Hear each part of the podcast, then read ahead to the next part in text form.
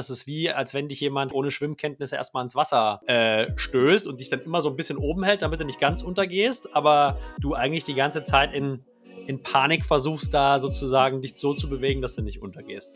Also, das muss man schon sagen, wenn man diese Journey machen will, wird dieses Gefühl auf jeden Fall kommen und das ist auch okay.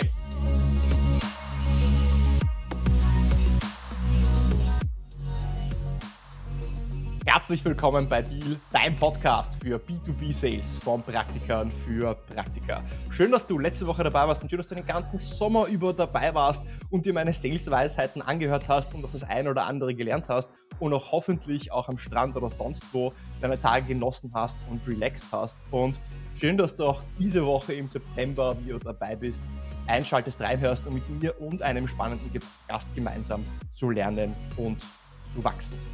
Und heute möchte ich über ein Thema sprechen, das ja oft unter den Tisch fallen gelassen wird. Ein Thema, das aber sehr wichtig ist, denn Sales ist ja eine Leistungsdisziplin. Du willst im Sales was leisten, du willst im Sales besser werden. Aber stell dir vor, du möchtest so ein heißer, glühender Stern sein. Du möchtest glühen, du möchtest heiß sein, du möchtest von allen gesehen werden.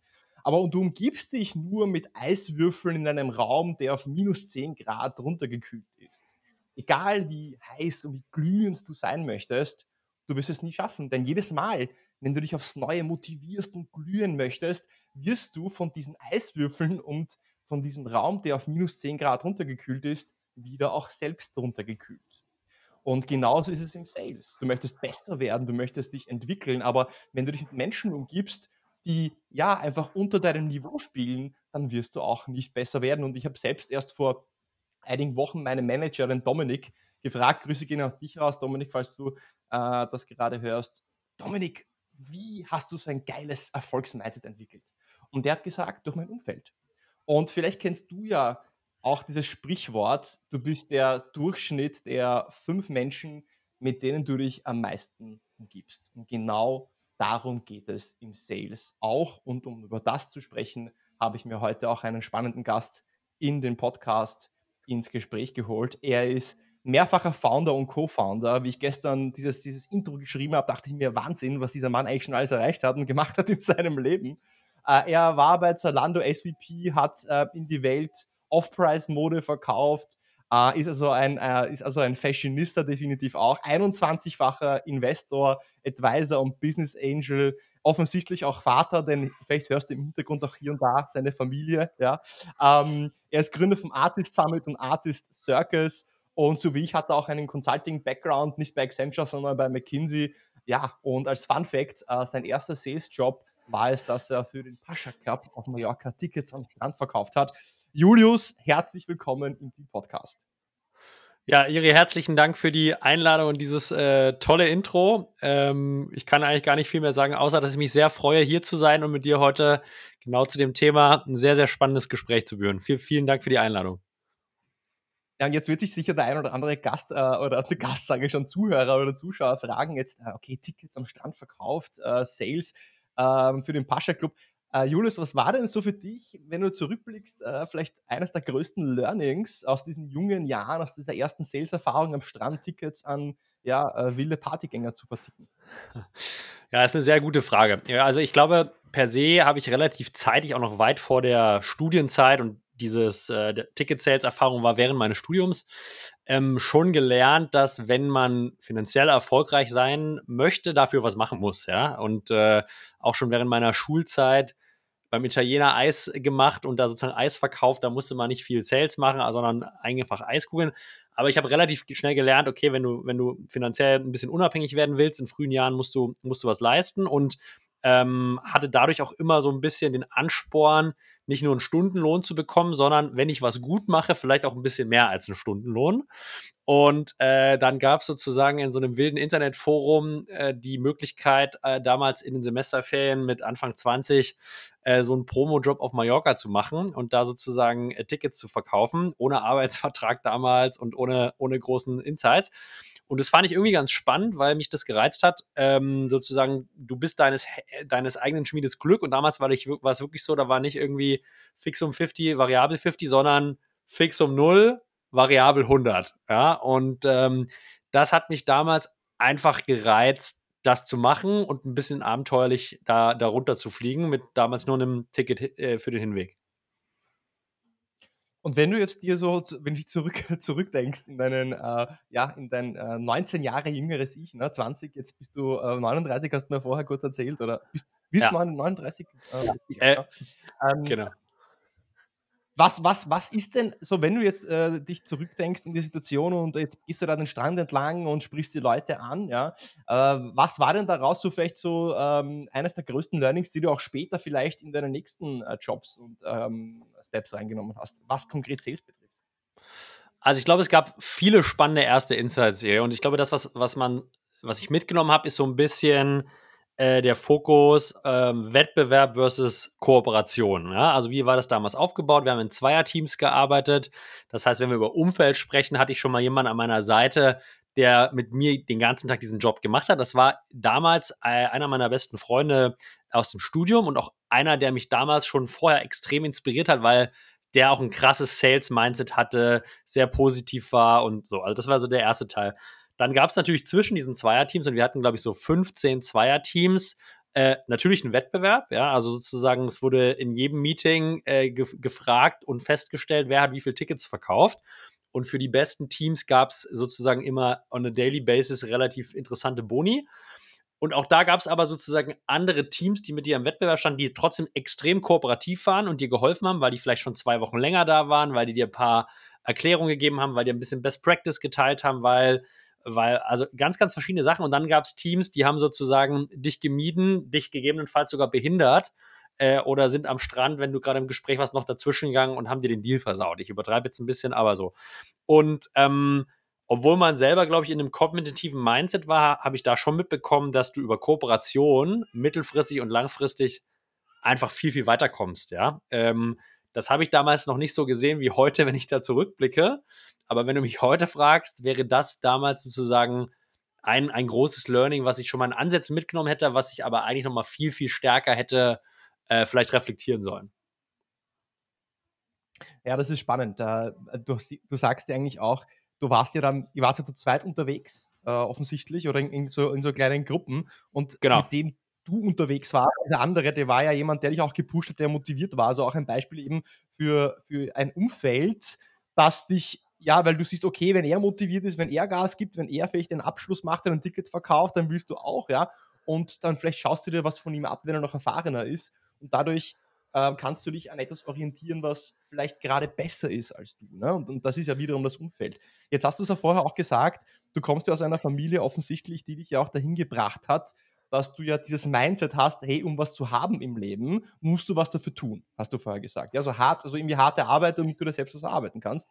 Und ähm, wie reflektierst du, wenn du zurückblickst durch diese, weil du hast ja ganz kleine unternehmerische Ader, wenn man sich deinen Track Record anschaut, ja. Ähm, reflektierst, wie reflektierst du darüber eigentlich über deine Familie, dein Umfeld? Ich weiß nicht, ich würde sagen, deine Eltern sind vielleicht Unternehmer, wie bist du durch dein Umfeld jetzt so dorthin gekommen, wo du eigentlich jetzt bist, durch dein familiäres? Ist das nicht schon das erste krasse Umfeld gewesen, in dem du aufgewachsen bist? Nein, also ganz klar nein, äh, beziehungsweise natürlich auch ein bisschen ja. Also meine Eltern sind beide überhaupt gar keine Unternehmer.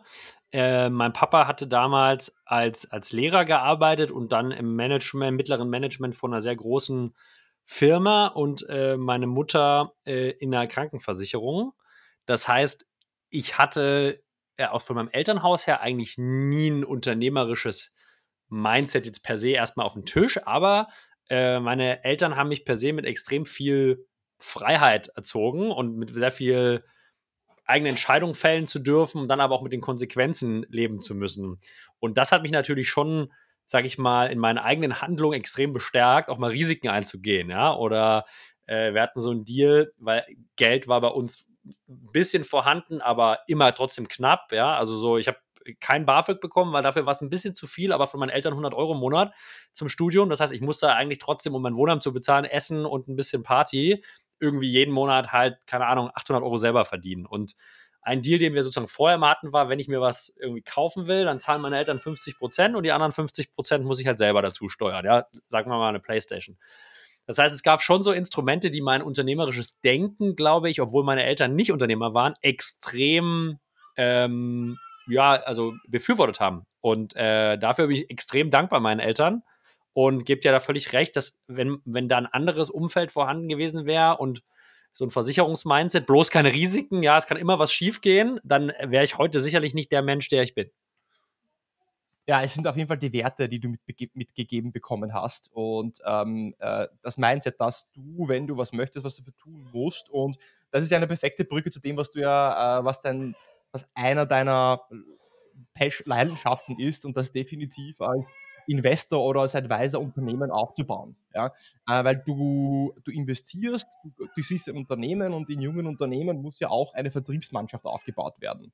Wenn ja. du jetzt so äh, zurückblickst, diese ganzen Beteiligungen, Investments, Unternehmen, wo du auch als Advisor tätig warst, ähm, mhm. woran machst du fest, ob dieses Unternehmen ein Umfeld hat, das das Potenzial hat für Erfolg, sich hochzuziehen oder nicht? Also ich glaube, da würde ich jetzt sehr lügen, wenn ich das in so einer frühen Phase, wo ich investiere, immer wirklich ehrlich sehe und, und da immer die richtigen Entscheidungen treffen. Das muss ich erstmal dazu sagen. Es gibt natürlich ein paar, ähm, paar Faktoren, die da sehr, äh, sag ich mal, sich positiv auswirken und ein paar, die so Warnzeichen sind. Ne? Also wie passiert das in der frühen Phase? Man sagt immer, okay, in einer sehr frühen Phase fängt der Founder oder das Founding-Team an, eigentlich selber Sales zu machen. Wir sprechen von Founder Sales, dann gibt es so eine Phase der Founder-led Sales, ja, stellst die ersten zwei bis sieben Leute an, aber der Founder ist noch extrem involviert und dann transferiert das so langsam in Team-led oder, oder VP-led Sales so und äh, in dem Moment, wenn ganz am Anfang sozusagen einer der Gründer Vertrieb machen muss, dann gibt es so ein paar, glaube ich, Fähigkeiten, die einen guten Vertriebler wirklich mit einer hohen Wahrscheinlichkeit besser machen. Es ist Neugierde, Selbstreflexion, es ist eine gewisse Art und Weise von äh, Fähigkeit, sich intrinsisch zu motivieren, äh, es ist eine Frage der kontinuierlichen eigenen Weiterentwicklung. Da spielt auch eine Rolle, okay, wer ist mein Umfeld, welchen, welche Inputfaktoren hole ich mir ab. Und dann gibt es so ein paar Faktoren, glaube ich, die eher warnleuchtend sind. Ist jemand mit einer totalen Ellenbogenmentalität unterwegs? Kann der keine eigenen Fehler eingestehen? Ähm, ist der vom, vom, vom, vom, von der Extrovertiertheit so dermaßen egozentriert, dass er immer, immer viel reden will und immer viel im Mittelpunkt stehen will? So, da gibt es ein paar so Warnzeichen. Aber das sind trotzdem nur einzelne Datenpunkte, die auch nicht immer eine hundertprozentige Kausalität dann auf deinen Erfolg, äh, sag ich mal, kundtun. Aber es sind so ein paar Faktoren, wo man entweder ein gutes Gefühl bekommt oder ein schlechtes Gefühl bekommt und dann vielleicht eher ein Investment macht oder eher ein Investment nicht macht. Ja, ja, definitiv. Also äh, es, es, sind ja, es ist ja dann irgendwo auch eine Wissenschaft, also äh, keine Wissenschaft, sondern eine Kunst. Also wenn, wenn das jeder mit hundertprozentiger Wahrscheinlichkeit herauslesen könnte, wann ein Unternehmen erfolgreich wird oder nicht, dann gibt es nur erfolgreiche Investments, ja, und wir wissen, oder du weißt wahrscheinlich genau, dass es eben nicht so ist, ja. Aber du weißt nicht, Leider welche nein. Hälfte deiner Investments äh, ja, äh, in der Tonne landen. Äh, ansonsten wären wir alle Milliardäre. Ähm, jetzt du hast mich an, an, an, meine eigene Geschichte jetzt erinnert. Ich äh, bin jetzt bei MongoDB und ich war davor bei AWS, bei Amazon Web mhm. Services. Und das ist jetzt gar nicht irgendwie negativ gegen ähm, AWS gemeint, ähm, sondern ich hatte für mich dort das Gefühl, dass ich salesmäßig eigentlich nichts dazu lerne. Ich hatte schon elf, zwölf Jahre Sales-Erfahrung am Buckel im SaaS, äh, im SaaS-Sales und äh, bin zu AWS gegangen, um dort noch ein besser Enterprise Sales zu lernen, auf dem besten, auf dem höchsten Level die größten Deals zu machen.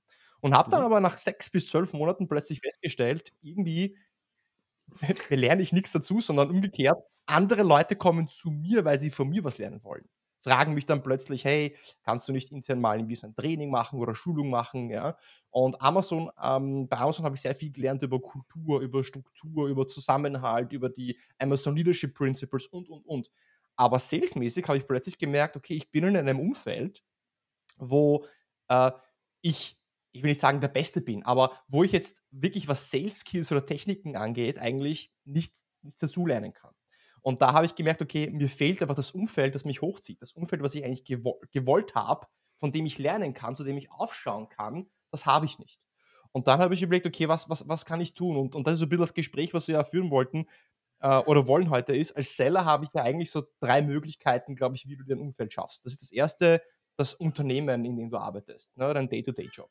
Das zweite ist das Netzwerk, also vielleicht das Extended Network mit den Leuten, denen du dich umgibst in dieser Salesblase auf LinkedIn oder zum Beispiel auch ähm, in ähm, Communities wie SDRs of Germany, die ja auch Sponsor ja. vom Artist Circus sind, aber auch Sponsor vom Deal Podcast sind. Oder über Veranstaltungen zum Beispiel, wie so ein, wie so ein Artist Circus, ähm, den du jetzt aufbaust. Wie wo sie, und, und, dann, und dann bin ich zu MongoDB gegangen, das ist, das ist so meine Story, weil ich, ich habe gemerkt, okay, bei MongoDB, das sind halt wirklich Leute, wo ich wirklich Enterprise Sales of Champions League Level lernen kann. Wo ich mir zuerst gedacht habe, und das ist halt auch vielleicht die Geschichte, die du vielleicht auch ähm, hast als, als Hörer, du denkst dir, wow, ich bin richtig gut in etwas, ich kann richtig gut verkaufen. Und dann kommst du in ein anderes Umfeld und denkst dir, wow, um hier überhaupt mithalten zu können, muss ich jeden Tag wirklich mein A-Game auspacken. Und das Gefühl habe ich mit MongoDB. Bei AWS dachte ich mir, okay, wow, ja, ich mache das hier ganz gut, ich kann das, ja. Jetzt bin ich in einem Umfeld, wo ich jeden Tag mich pushen muss, um überhaupt mithalten zu können. Und das ist natürlich geil, ja, weil so kannst du ja natürlich auch lernen. Und da ist die Frage, ähm, wie siehst du das jetzt gerade als, als Sales Rep? Ja? Ähm, was für Möglichkeiten siehst du in Unternehmen, in Netzwerken, in Veranstaltungen dir ein Umfeld zu schaffen, das dich pusht. Wie würdest du da rangehen, wenn du jetzt ein Seller wärst im IT- oder Software-Sales? Ja, das ist eine ähm, spannende Frage und Iri, da bin ich völlig bei dir. Also ich glaube, erstmal hängt es natürlich von deinem eigenen Ambitionsniveau ab. Ne? Also das muss man erstmal, glaube ich, selber feststellen. Äh, das hört sich so an, du bist jemand, der ist ambitioniert, ja, du strebst danach irgendwie unter den Besten, wenn nicht der Beste zu sein. Ähm, da sollte man sich erstmal sozusagen fragen, hat man da Lust drauf. Und es ist auch völlig okay zu sagen Nein, ja, dann, weil man vielleicht andere Fokusthemen im, im Leben hat. Aber wenn ja und man ist bereit, sozusagen dann auch Effort zu gehen und Schmerz aufzunehmen und sich der Competition zu stellen, ich glaube, da gibt es verschiedene Möglichkeiten. Ja? Also genau wie du gesagt hast, die Wahl deines, deines beruflichen Umfeldes, da stimme ich dir komplett zu. Ja? Also ich würde mir immer ein kompetitives Umfeld suchen, kompetitiv im Sinne von eins, was einfach nicht, wo die Leute mit Ellenbogen arbeiten, sondern wo die Leute sozusagen einen extrem hohen Performance-Anspruch haben, ja. Und äh, ich bin nach dem Studium zur McKinsey gegangen. Das war damals so Unternehmensberatung, gab es halt irgendwie zwei große BCG und McKinsey. Und äh, du bist sozusagen, wenn du extrem ambitioniert warst, entweder ins iBanking gegangen zu Goldman oder bist zu McKinsey oder BCG. Das heißt, das war mein damals mein Ziel. Ich wollte mit den besten Leuten da arbeiten, mit den smartesten Köpfen. Und das war für damals, glaube ich, auch extrem wertvoll, das zu machen, weil ich da ultra viel gelernt habe. Ja, es war ultra hart. Äh, darf, ich, dich ganz kurz was fragen? Darf ich dir ganz kurz zu dieser, das ist sehr spannend, was du gesagt hast. Du, du wolltest mit den besten Leuten arbeiten und bist ins Consulting eingegangen. Ja. ja. Was für, also es, du wolltest das, aber was für ein Gefühl war das? Also, wenn du dann dort warst, war das so, uh, da muss da irgendwie, ist es Komfortzone raus, ähm, irgendwie, ja, ungutes Gefühl, Stress? Oder, oder war das jeden Tag so, hey, geil, äh, ich lerne was Neues dazu? Also, wie hast du dich gefühlt? Weil ich glaube, darüber muss man ja auch sprechen, weil nicht immer ist es ja, nicht immer fühlt es sich ja dann auch gut an, wenn man in so einem Umfeld mit so Piranhas ist und Leuten, die, ja, Gas, Gas, Gas und die vielleicht besser sind als du. Also das war, glaube ich, zweiphasig. Das war am Anfang der purste Stress. Ja, also mein, mein Praktikum fürs Internship, ich habe damals an der TU Chemnitz studiert, ja. Äh, da bin ich nach München geflogen und da waren dann so zwei Leute von der Apps, zwei Leute London School of Economics und jemand aus Singapur und ich aus Chemnitz, ja. Das war so äh, die, die Selection und schon das ist ja irgendwie ein bisschen einschüchternd, wenn da alle von irgendwelchen krassen Business Schools kommen und dann halt du von so, so einer technischen Universität auf die ich gerne gegangen bin und, die auch ambitioniert war, aber sozusagen so. Am Ende hat einer das Praktikum bekommen, das war ich, ja, aber war das sozusagen, in dem Moment habe ich mich da so easy going und ich werde das hier machen, gefühlt null. Und äh, ich glaube auch so die ersten, die ersten Monate oder Wochen im Praktikum, Hintergrund, ich habe Praktikum gemacht, drei Monate und danach haben die mir Arbeits, äh, äh, Arbeitsvertrag gegeben, dann habe ich noch vier Jahre studiert und dann habe ich wieder angefangen bei McKinsey. Äh, und das war auch total unkomfortabel. Ja, also das war eine völlig neue Umgebung krasser Druck. Äh, ich habe da irgendwie Versicherungen und Banken beraten, habe ich vorher nie was von gehört. Also alles war neu, ja, von KPIs, den Leuten, den Prozessen. Ähm, und es hat natürlich ein bisschen gedauert, bis man da schwimmen gelernt hat. Das ist wie, als wenn dich jemand halt irgendwie ohne Schwimmkenntnisse erstmal ins Wasser äh, stößt und dich dann immer so ein bisschen oben hält, damit du nicht ganz untergehst, aber du eigentlich die ganze Zeit in in Panik versuchst, da sozusagen dich so zu bewegen, dass du nicht untergehst. Also, das muss man schon sagen, wenn man diese Journey machen will, wird dieses Gefühl auf jeden Fall kommen und das ist auch okay. Ja, also ich meine, äh, wenn du für einen Marathon trainierst, dann läufst du nicht 42 Kilometer mit, einer, mit einem 110er Puls und ruhiger Atmung, dann machst du was falsch. Ja? Also dann wirst du keine gute Marathonzeit erreichen. Und ähm, so, so muss man da rangehen. Es muss auch ein bisschen wehtun, damit, damit hinten richtig gute Ergebnisse rauskommen. Ja, also das ist gleich direkt mal ein Zitat für ein Snippet, was du gesagt hast, finde ich großartig. Nein, das ist, das, ist, das ist nämlich genau das, was, was, was ich mir die ganze Zeit gedacht habe. Ja? Ich habe mir jetzt gedacht, wie du, wie, wie du geredet hast, dachte ich mir, naja, das stimmt. Und würdest du mir zustimmen, auch wenn ich sage, irgendwie entweder ist man ambitioniert oder nicht. Also es ist so schwarz oder weiß, das kann man keinem beibringen. Oder wie siehst du das? Meinst du, kann man jetzt irgendwie jemanden umholen, dass ambitioniert wird? Sein, sein Will plötzlich. Also ich, also ich würde es differenzieren. Ich glaube, ähm, fast jeder ist für, für irgendwas ambitioniert. Die Frage ist sozusagen, machst du das, wo du ambitioniert bist? Ja, also nur weil du nicht ambitioniert im Sales bist, kannst du ja eine krass, krasse Passion für Gartenbau haben und bist total ambitioniert, da die größten Tomaten zu züchten. Ja, also äh, ich glaube, man muss es sehr differenzieren, äh, aber es gibt natürlich auch äh, Leute, die sind generell in allem, was sie im Leben machen, ultra ambitioniert und es gibt genauso Leute, die sind in allem, was sie machen im Leben, total unambitioniert. Ähm, also ich glaube, am Ende muss man seine Passion finden und sozusagen das finden, worauf man wirklich Lust hat und was einem Energie gibt. Ja, was nimmt dir Energie, was gibt dir Energie? Und wenn du diese Passion findest, dann, ähm, dann ist äh, dann, dann gibt es schon Leute, die sind da auf jeden Fall mehr ambitioniert noch als andere. Ja, ja ich meine, das stimmt und ich, ich bin da auch ein großer Verfechter zu sagen, jeder ist in irgendwas wirklich äh, außerordentlich gut, nur du musst es nur finden. Ähm, oft haben wir aber irgendwie Angst, den Sprung in das zu machen, wo eigentlich die eigentliche Passion liegt. Ja, also vielleicht haben wir dann vielleicht irgendwie einen Job, äh, der gut bezahlt ist, ja, und eigentlich wollen wir, weiß nicht, Speaker werden, ja, oder eigentlich wollen wir, ich weiß nicht, Coach werden oder was auch immer und machen es dann halt nicht, weil wir Angst davor haben, ja. Aber angenommen, ja. ich bin jetzt im Sales ambitioniert und jeder, der den Deal-Podcast hört, hört, ist natürlich im Sales ambitioniert, weil ich glaube, die Zielgruppe, die sich das Gespräch mit uns anhört, Julius, ich glaube, das sind keine Leute, die einfach nur Sales machen, um ein paar äh, ja, Euros nebenbei zu verdienen. Ne? Das ähm, glaube ich auch. Ich glaube, das, was hast, was die, die Quintessenz ist, ähm, dass Wachstum wehtut und dass das normal ist. Dass du, wenn du in einem Umfeld bist, wo du mit Leuten umgeben bist, die teilweise besser sind als du, die dich hinterfragen, dann passiert es auf täglicher Basis, dass du hinterfragt wirst, gechallenged wirst, plötzlich siehst, du bist nicht der Beste, du kannst noch was lernen. Und weißt du, was dann ja. kommt? Dann kommt nämlich das Ego. Ja, weil dann kommt das Ego und sagt, uh, ja, puh, soll ich mir das wirklich antun? Soll ich nicht wieder lieber zurückgehen in einen anderen Job, wo, wo ich Total. der Bessere war? Ja, soll ich mir das überhaupt antun? Ja, und, und diese, dieser Teufel auf der Schulter, der wird dann immer lauter und da ist die Frage, äh, gibt man dem nach oder pusht man durch und geht durch diesen Prozess dieser, dieses Schmerzes durch, ja?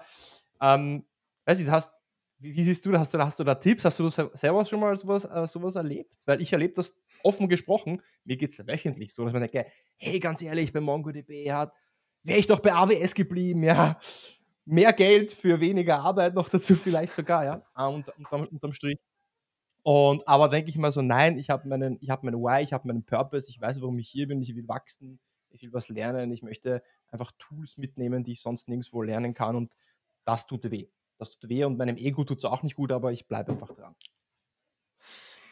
Ja, also ich glaube, ähm, man ist eine Frage der, der, der, der zeitlichen Dauer. Also ich glaube, wenn du sozusagen konstant und konsequent über einen längeren Zeitraum in diesem Stressmodus bist, wo du eigentlich die ganze Zeit wirklich nur versuchst so zu überleben und da bist schon irgendwie früh, wenn du aufstehst, um Gottes Willen, äh, jetzt bin ich wieder der Schlechteste und, und krieg wieder einen Rüffel und so. Also dann sollte man, glaube ich, nach einer gewissen Zeit schon reflektieren, ob das das richtige Umfeld für dich ist, weil es wird dazu führen, dass du wahrscheinlich ausbrennst und einen Burnout bekommst oder einfach depressiv. Ja, also es wird dir nicht gut tun.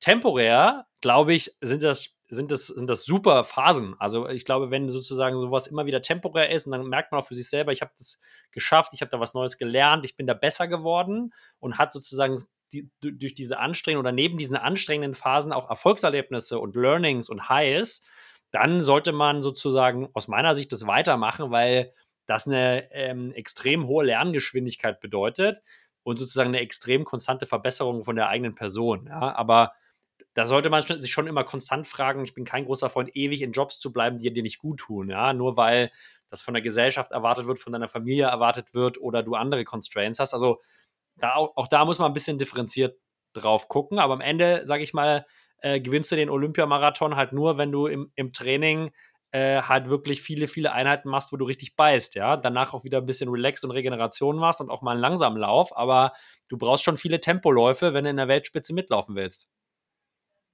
Machst du da, machst du selbst den Leistungssport, Julius? Äh, nee, nicht mehr mit. Also ja, ich habe zwei Kids, das ist äh, auf jeden Fall Leistungssport pur. Ähm, aber nee, ich habe äh, ich hab lange äh, Fußball gespielt, aber nicht auf einer hohen Ebene. Und dann war ich Schiedsrichter für eine sehr lange Zeit, bis zu einer sehr, sehr hohen Spielklasse. Das war, ähm, das war also Leistungssport ähnlich mit irgendwie DFB-Kader und jedes Wochenende irgendwie zwei Tage komplett unterwegs. Aber ich mache keinen Leistungssport, wie du das jetzt wahrscheinlich im klassischen Sinne definieren würdest. Nee. Ja.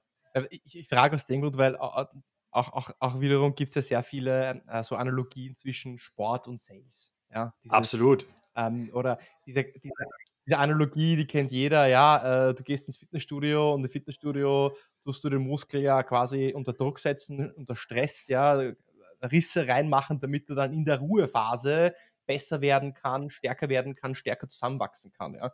Und genau das hast du ja eigentlich beschrieben, jetzt wo du gesagt hast, ja, ständig in einem Umfeld zu sein, das dich nur pusht und nur stresst und nur, in, nur aus der Komfortzone raus, rausreißt. Ähm, das macht ja auch keinen Sinn. Du brauchst wiederum auch Phasen, wo du zur Ruhe kommst, wo du reflektieren kannst, wo du regenerieren kannst, wo auch deine Synapsen vielleicht dann wieder stärker zusammenwachsen können.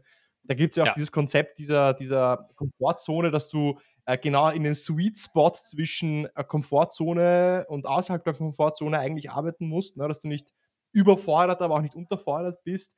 Und ich glaube, das, ist eine, das ist eine Kunst, da gibt es jetzt keine Wissenschaft. Ich glaube, das muss jeder für sich selbst auch ähm, irgendwie finden, ähm, was ihm gut tut und nicht. Ich glaube, die Quintessenz, die du sagst, ist, ja, also nur weil es mal ein bisschen weh tut oder halt sich nicht angenehm anfühlt, heißt es nicht, dass es das falsche Umfeld ist, sondern es ist das richtige Umfeld, aber es soll nicht immer nur wehtun, sondern es soll nur noch Zeiten geben, wo du merkst, wow, ich habe wirklich was gelernt, ich werde besser, ja. Ähm, auch Feedback, ein gutes Feedback zum Beispiel.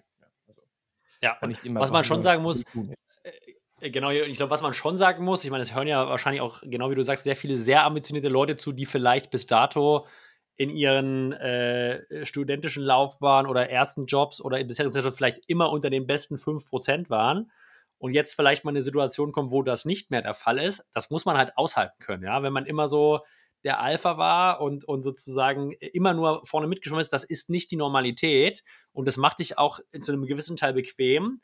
Das heißt also, wenn ihr jetzt gerade die Zuhörer immer in einer Situation seid, wo es nicht so ist, dann ist nicht die Lösung Job wechseln und wieder zurückgehen ins alte System, wo ich der Beste war, sondern äh, jetzt mal in einer Fußballnarrativ bis jetzt dritte Liga gespielt, jetzt mal aufgestiegen, jetzt spielst du zweite Liga. Da bist du nicht sofort an der Tabellenspitze, sondern da musst du jetzt erstmal zwei, drei Jahre die Liga verstehen, die neuen Spielsysteme, die Geschwindigkeit, ja, so. Und da glaube ich, ist wichtig, gerade wenn man das erste oder zweite Mal früh in seinem Leben damit in Kontakt kommt, dass man dann das richtig einordnen kann, ja, und dann nicht den einfachen Weg geht, wieder zurück, sondern sagt, hey, okay, ich stelle mich der Herausforderung und in zwei Jahren will ich hier Stammspieler im Kader sein und nicht mehr auf der Auswechselbank.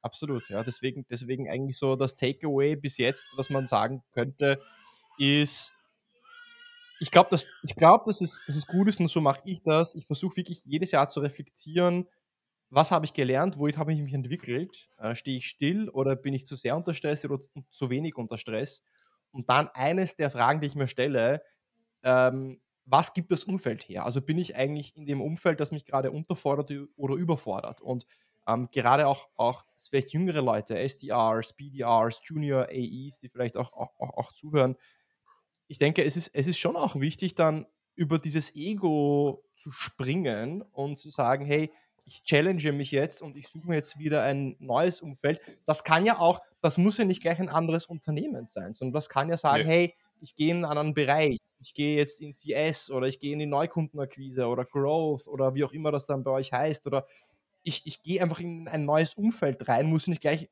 Kündigung sein und in eine neue Bewerbung, aber konstant auch hier das, das zu evaluieren. Ja.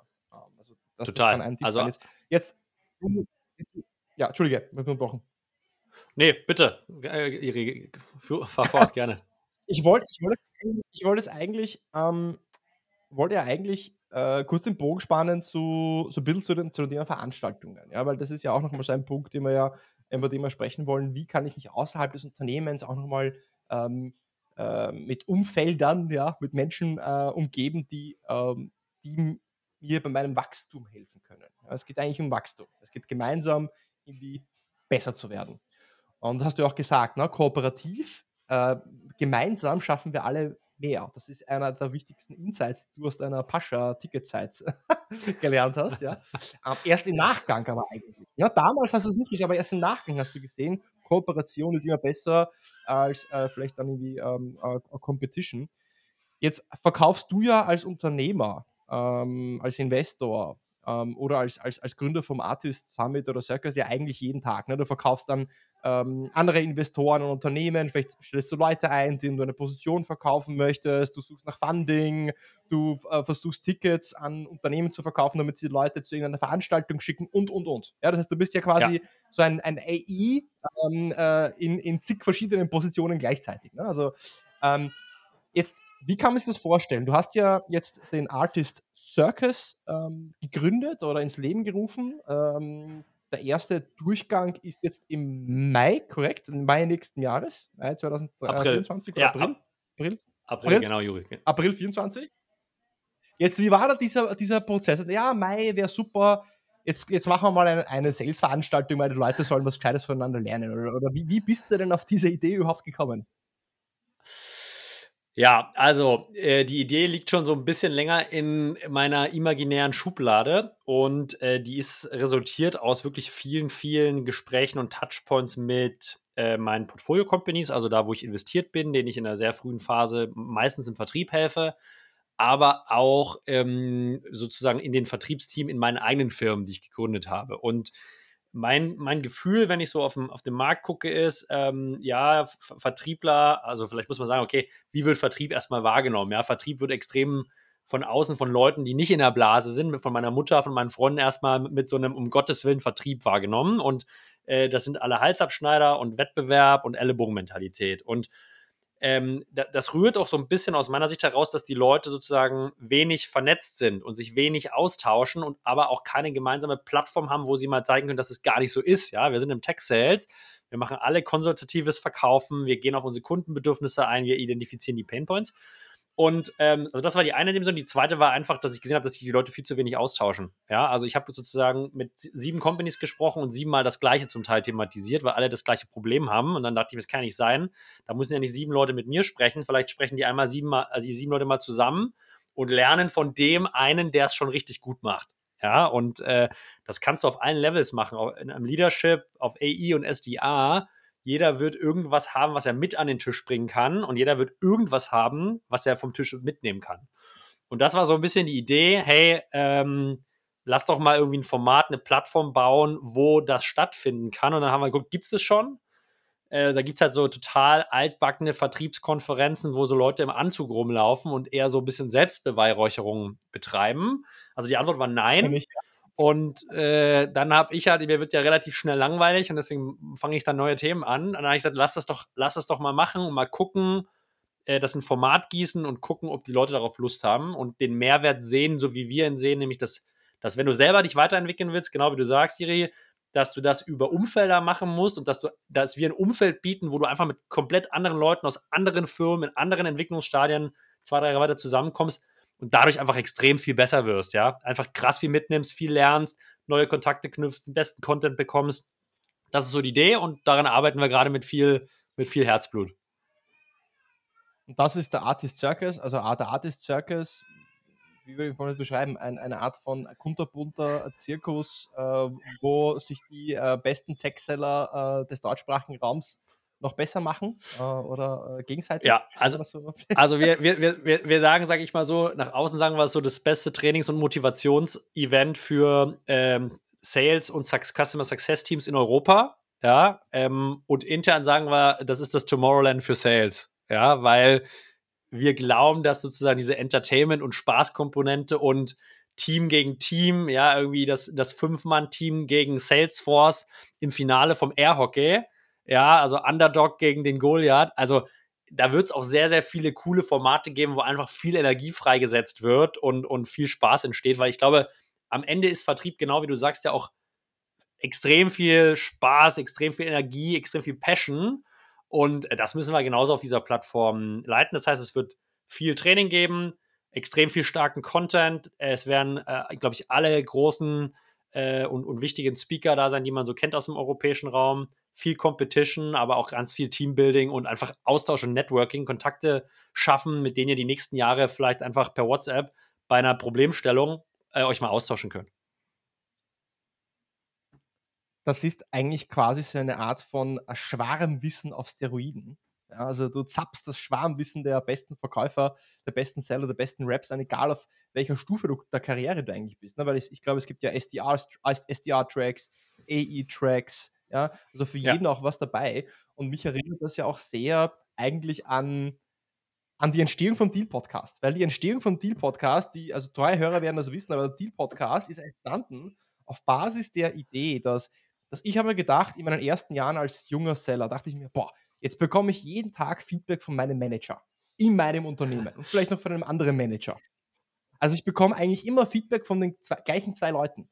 Und ich dachte mir dann, ja, aber die können ja auch noch, die können nicht auch nicht alles wissen. Die sind ja auch nicht Absolut. die Besten und die haben ja auch nur ihre eigene Sichtweise auf Sales.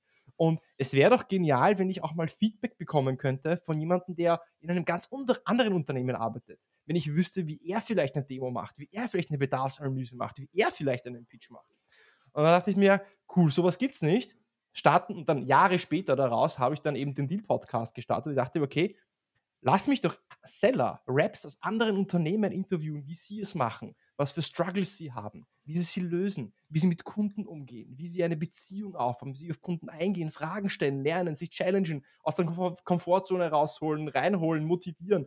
All das und das habe ich in ein Format gegossen, was jetzt eben zum Deal-Podcast geworden ist über die letzten drei Jahre. Und eigentlich ist ja genau das die gleiche, der gleiche Gedanke vom Artist Circus. Von nicht nur von der, aus deiner eigenen Blase zu lernen, in der du bist, sondern aus allen anderen auch drumherum, aus deinem Extended Circle, Circus, Extended Circus, äh, ja, Wissen aufzusagen. Genial.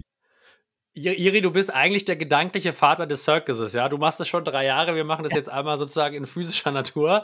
Ähm, ich, du, hast, du hast mich erwischt. Nee, aber du hast völlig recht, ne? Also ich glaube, äh, ich glaube, Schwarmintelligenz und, und ich glaube, in einem Schwarm ist ja nicht so, dass du einfach nur Wissen abziehst, sondern in so einem Schwarm bringt ja auch jeder was mit. Und also, egal ob du drei Monate im Job bist oder 30 Jahre, du wirst in dieser Zeit schon Erfahrungen gemacht haben, die andere nicht gemacht haben. Sei es ein schwieriges Kundengespräch, sei es eine schwierige Situation, sei es ein motivatorisches Thema. So. Und ich glaube, äh, da kann jeder was mit an den Tisch bringen und kann jeder, glaube ich, extrem viel, viel mitnehmen. Und äh, ja, wir, wir, hatten so initial mal überlegt, machen wir das digital oder physisch? Und die Antwort war dann relativ schnell, lass mal die Leute wirklich zusammenbringen und vielleicht perspektivisch auch Leuten, die aktuell noch nicht im Tech Sales und im Success arbeiten, Studenten, vielleicht Leute von der Lehre oder Leute in Restaurants, denen irgendwie auch mal einen Leuchtturm zu geben, langfristig, damit die mal verstehen, was machen wir denn da eigentlich, ja? Dass meine Mutter da mal hinkommt und sagt, ach, das ist ja gar nicht so schlimm, das ist Vertrieb, das ist ja komisch. Hab mir das ja völlig anders vorgestellt, ja? Und das wird ja. ein bisschen dauern, aber ich glaube, der erste Schritt ist, die Leute mal zusammenzubringen. Und der zweite Schritt ist dann sozusagen mit diesem Leuchtturm nach außen zu gehen und noch viel mehr Leute für das zu begeistern, was wir hier jeden Tag machen ja, und den Markt auch so zu, äh, zu vergrößern, vielleicht neue Talente zu inspirieren oder vielleicht auch neue junge Menschen zu inspirieren, sich für das Thema Sales auch mehr zu begeistern. Und ich, ich glaube auch ganz fest daran, dass, dass, dass, ähm, dass, dass junge Menschen und, und gerade Seller, die Junior sind, die haben richtig Bock drauf, also vor Ort zu sein. Ich stelle mir das richtig geil vor. Ja? Du triffst die Leute, du siehst sie, du kannst sie austauschen, es gibt Speaker, es gibt Workshops, Masterclasses da entsteht eine ganz andere Energie, wie wenn ich jetzt hier von der Bildschirm, vom Bildschirm bin. Ne? Also auch wenn wir in, im gleichen. Raum sitzen würden, dann, dann, dann wäre das natürlich wieder um eine ganz andere Interaktion zwischen uns beiden, als wenn wir hier jetzt vor der, vor der Kamera sitzen. Ähm, und jetzt habe ich mir noch eine Sache rausgesucht, das, das muss ich jetzt noch zum Schluss droppen. Wir reden jetzt schon wieder 38 Minuten, Julius, ein Wahnsinn. Ähm, aber das muss jetzt noch sein, und zwar, äh, der einer deiner best, best performendsten LinkedIn-Beiträge der letzten Wochen war ja ein Zitat zum, zum Artist Circus. Und da hast du geschrieben, we train, learn and develop together, we celebrate and we lose together. Compete, but always in a fair and respectful way. We share best practices as well as failure, are colorful, inclusive and helpful to each other. Mic drop. Julius Göllner, meine Damen und Herren. Jetzt Julius, wenn du, äh, wenn jetzt äh, die Leute sagen, geil, ja, Tomorrowland für Sales, will ich hin, ja, muss ich hin, ich will den Julius persönlich kennenlernen, ja, oder was auch immer, ja. Ähm, was mache ich da am besten? Was kannst du jemandem als Tipp geben, um sich auch hier in dieses Umfeld ähm, äh, reinzubegeben? Wie mache ich das? Wie tue ich das? Wo gehe ich da hin? Wo kann ich mich informieren? Wie kriege ich da ein Ticket ja. dafür? Also ich glaube erstmal alle Infos, wie auch immer, bei der Wahl von einem neuen Arbeitgeber sollte man sich erstmal sehr gut informieren, ob das, was da passiert, irgendwie zu mir passt und Value hat. Ne? Also äh, vorab erstmal. Und alle Infos findet ihr auf artist-circus.com. Äh, da seht ihr alle Speaker, die schon confirmed sind, alle Topics, die wir da wirklich inhaltlich behandeln. Ja, also wirklich das, was wird da, wird da inhaltlich geboten. Ähm, wir, glaube ich, wir sehen einen sehr, sehr großen Mehrwert, dass, wenn man Lust hat zu kommen, als Team kommt, weil wir glauben, dass auch das nochmal eine extrem coole motivatorische Komponente ist. Äh, das heißt, ich würde wahrscheinlich als allererstes mal mit dem Team und mit meiner Leadership sprechen und gucken, ob wir das aus einem in die Training- oder Development-Budget hinbekommen oder einem Team-Budget, ja, also wirklich als, als Team-Event. Und wer Lust hat, ähm, einfach selbst zu kommen, es gibt auf der, der Website bei uns einen Ticket-Link oder einen Bewerbungslink, wo man sich sozusagen auf eine, eine Waitlist beziehungsweise für ein Ticket bewerben kann. Und dann prüfen wir das. Ähm, wir prüfen eigentlich sozusagen, seid ihr in einer, in einer Position, in einem Job, der dafür geeignet ist. Ja, wir wollen keine, keine Recruiter auf dem Event haben. Es soll ein Safe Space sein. Das heißt, wir müssen einmal prüfen, okay, was wollt ihr da machen? Aber jeder, der da lernen will, der da Lust hat, einen guten Tag zu, zu verbringen und sozusagen für sich selber langfristig ein verrücktes, cooles und sehr, sehr wertstiftendes Umfeld zu schaffen, der ist herzlich eingeladen zu kommen. Und äh, vielleicht als, als, als Wrap-up, vielleicht so äh, der wichtigste Gedanke, den ich mir jetzt aus dem Gespräch mit dir rausnehme, äh, Julius, ist nochmal auch, ja, Umfeld ist wichtig. Das Umfeld bestimmt, wohin du dich eigentlich entwickeln kannst. Und dieser Prozess der Entwicklung ist, ähm, ja, das kann auch unkomfortabel sein, das kann, das kann auch ja, wehtun, das kann auch stressen, ja, so wie es dich gestresst hat, vielleicht am Anfang auch in deiner äh, Consulting-Zeit und ich bin mir auch sicher, hier und da bei einem Ticketverkauf am Stand von Mallorca hat sich auch manchmal gestresst, ja. Ähm, aber nicht unendlich lang. Also du musst wieder in einen, in einen, Modus reinkommen, wo du auch ähm, entspannen kannst, wo du fühlst, dass du besser geworden bist, dass, die, dass es leichter wird. Dass du plötzlich ja. weniger vielleicht Stress hast und mehr zurück in die Komfortzone äh, kommst. Das ist so der, der wichtigste Gedanke, den ich mir mitnehme. Vielleicht eine Perle, die du dir noch mitnimmst? Also ich glaube, und da äh, muss ich mich, äh, muss ich selber kontinuierlich dran arbeiten, ich glaube, man muss auch sein Umfeld regelmäßig hinterfragen. Ja, weil es kann natürlich genauso passieren, dass du in so eine komfortable Situation kommst und du hast vielleicht im Freundeskreis sozusagen sehr nette Leute, im Job läuft, du bist gut, ja, die, der Bonus kommt, ja, Tage. Und natürlich ist es bequem, dann sozusagen dieses Umfeld nicht zu hinterfragen. Und ich glaube, es ist aber ähm, es ist, glaube ich, extrem wertstiftend und auch eine, eine Kunst, in den Situationen dann trotzdem mal zu suchen, okay, was gibt es denn vielleicht für neue Umfelder, wo ich mal so einen kleinen Dive mache und mal reingehe und es probiere, ja, sei es irgendwie, es können ja ganz unterschiedliche Themen sein, auch im Privaten, aber sozusagen niemals dahin zu kommen, dass es bequem wird und ähm, eine Routine entsteht, sondern sich immer wieder neuen Impulsen auszusetzen. Ich glaube, das ist was, wo ich selber äh, hart daran arbeite und äh, was ich auch allen mitgeben würde, das in allen Lebensdimensionen kontinuierlich zu machen. Kann ich so stehen lassen, unterschreiben. Jetzt äh, eine Sache, die wir noch vergessen haben, Julius. Und die vergessen wir jetzt Oha. nicht. Jeder Gast vom Deal Podcast bekommt von mir noch Rapid Four Questions. Das sind vier Fragen, vier kurze Fragen mit vier kurzen Antworten. Äh, bei dir mache ich eine Ausnahme, ich mache nur eine Frage, weil wir schon, äh, weil wir schon so lange aufnehmen. Aber diese eine Frage hat es in sich. Und zwar, ähm, würde ich gerne von dir wissen und bitte vervollständige den Satz. Ja? Ähm, als ich mit Sales begonnen habe, wünschte ich, ich wüsste.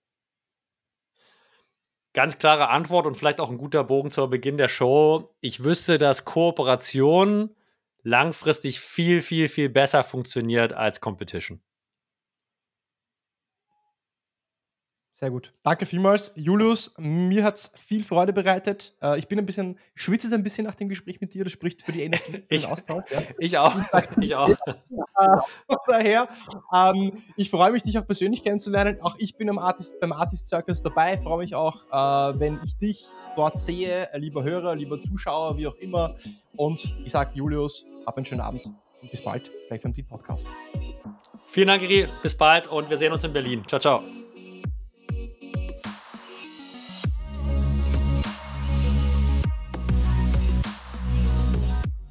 Das war also Julius Göll und mir gemeinsam zum Thema Umfeld im Sales. Und denk immer wieder an dieses Bild von, ja, du möchtest so ein heißer, glühender Stern sein und umgibst dich mit lauter Eiswürfeln, die dich runterkühlen. Das funktioniert nicht. Wenn du besser werden willst, dann musst du dich mit besseren umgeben oder du musst dich mit so guten umgeben, wie du eben werden möchtest. Deswegen, reflektier über dein Umfeld. Bist du in einem Umfeld, das dich pusht? Das heißt nicht, dass du gleich kündigen musst. Such dir ein anderes Team, such dir vielleicht eine Community. Geh vielleicht zu einer Veranstaltung, wie es zum Beispiel ein Artist Circus ist, über den wir auch gesprochen haben. Und wenn dir der Podcast gefallen hat, lass ein Like da, subscribe den Podcast auf Apple Podcasts, Spotify oder YouTube, wenn du mich auch siehst. Ich freue mich auf dich auf jeden Fall. Bis zur nächsten Woche wieder beim Deal Podcast.